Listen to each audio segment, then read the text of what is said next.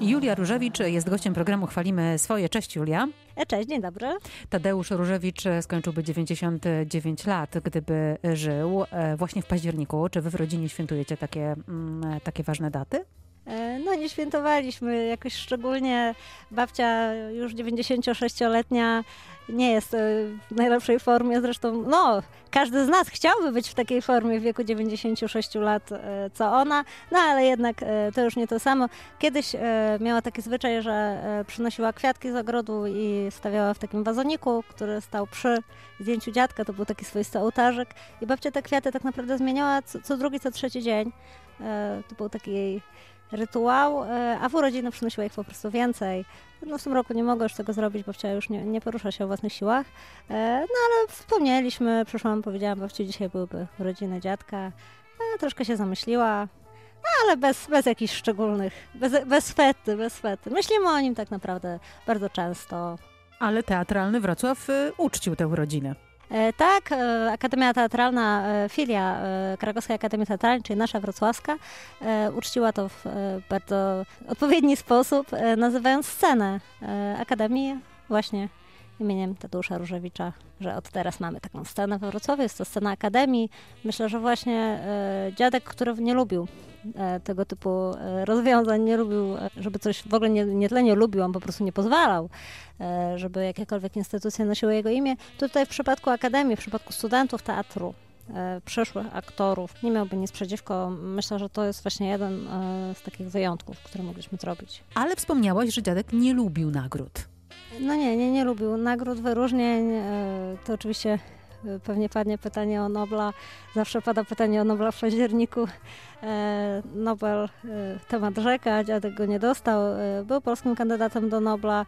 No w przypadku Nobla podejrzewam, że, że nie tylko dlatego, że nie chciał, chociaż, chociaż może również. Ja słyszałam anegdotę, że zamiast przywitać się z szefem komisji poszedł szukać swojej starej czapeczki. To jest bardzo podobne do dziadka, to jest typowe zachowanie y, dla niego. On kiedy miał odbierać y, wieniec, y, złoty wieniec w Strudze, y, bardzo ważną nagrodę y, poetycką w Macedonii, y, przyjechał na ten festiwal. No, opowiadał mi to czeski autor, który też tam był jako poeta czeski zaproszony i mówił, oj, ten twój dziadek to był straszny łasłuch, bo wysiedliśmy tam wszyscy z autokaru. Mieliśmy zwiedzać, mieliśmy jakieś prelekcje, a ten Tadeusz Różewicz to wysiadł i mówi tak, przepraszam bardzo, gdzie tu jest mięsny? No, rok osiemdziesiąty siódmy w Polsce, nie ma zbyt wielu wędlin, co tu dużo mówić, szyneczka. Dziadek lubił zjeść. No jakby miał wybrać między nie, Morderem, Złotym Krzyżem, Noblem może nie, to się bym zagalopowała mówiąc tak, ale między jakimś takim wyróżnieniem powiedzmy średnim, a na przykład talerzem ciepłej grochówki albo bobu, który też uwielbiał. Myślę, że nie zastanawiałby się ani chwili. A był takim dziadkiem, który brał na kolana i czytał bajki? E, no brał mnie na kolana, ale bajek mi nie czytał, bo ja się bardzo szybko nauczyłam sama czytać. Ja się nauczyłam czytać bodajże w wieku lat czterech, e, więc e, jestem molem książkowym od e, najwczesnego, najwcześniejszego dzieciństwa. Z dziadkiem mieliśmy taki inny rytuał. Ja, e, ja się urodziłam, jak dziadek miał sześćdziesiąt jeden lat, więc był takim czerwcem sześćdziesięciolatkiem i on w ogóle nie chciał, żeby do niego mówić dziadek. Na początku mówił, dziadek, jak to brzmi dziadek? Może po imieniu. No oczywiście, że nikt do niego nigdy nie, w życiu nie, nie powiedziałam do niego po imieniu, tylko się w ogóle tym nie przejęłam, ale on miał jakieś takie zapędy chyba, że, żeby nie czuć się staro. Czy żeby... No i później kazał sobie liczyć siwe włosy, bo jeszcze wtedy ich miał niewiele na początku naszej znajomości na tym świecie. No ale później już się okazało, że nie ma co liczyć, bo już jest ich więcej niż tych czarnych, no to powiedział, a daj spokój, Jola, znajdziemy sobie jakąś inną rozrywkę. Julia, jak w twoim życiu pojawiła się bohemistyka? Skąd wziął się język czeski? A to w ogóle nie jest ciekawe, bo, bo to zupełny przypadek. Zakochałam się po prostu bardzo szczęśliwie w tym, co przyszło mi studiować z przypadku.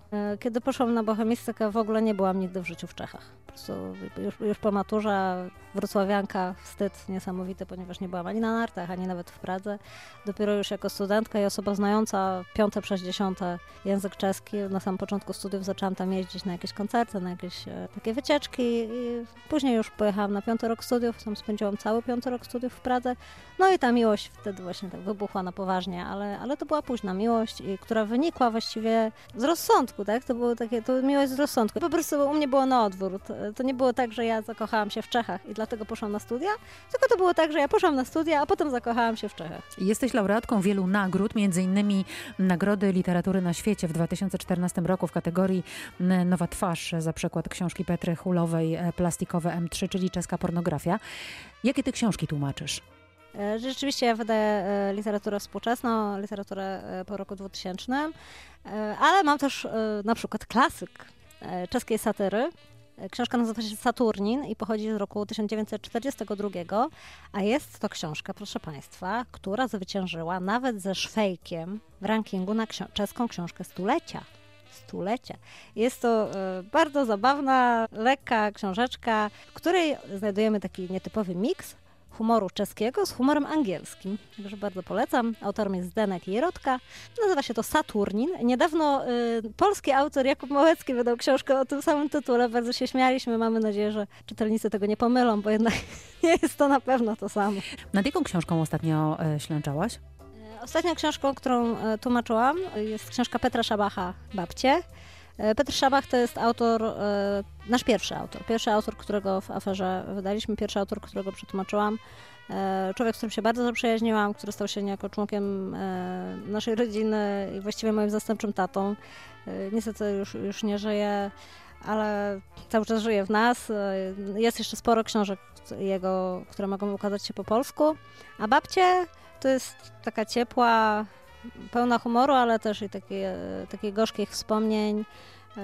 Książka chyba właściwie o tym, że mimo tego złego, co jest naokoło, w domu, w środku i wśród swoich, tak naprawdę zawsze można znaleźć jakieś oparcie i gdzieś tam się tli to ciepło, nawet jeśli wszyscy są szaleni, nawet kiedy te babcie są szalone, to i tak nas kochają.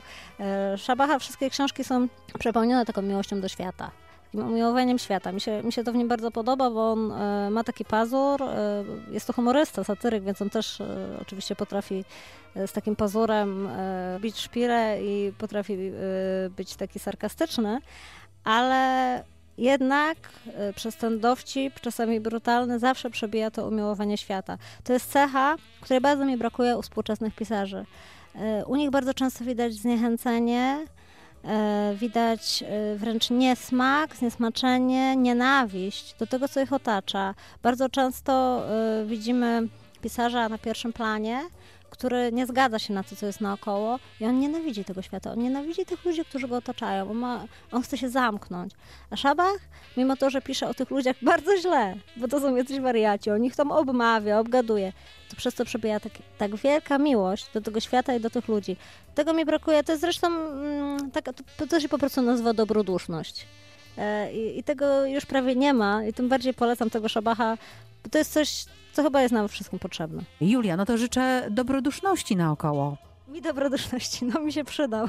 Każdemu wydawcy dobro... Chociaż nie wiem, bo wydawca powinien być twardy i brutalny. Dobroduszność mi się nie przyda. Dziękuję za rozmowę i wszystkiego dobrego. Dziękuję bardzo, pozdrawiam.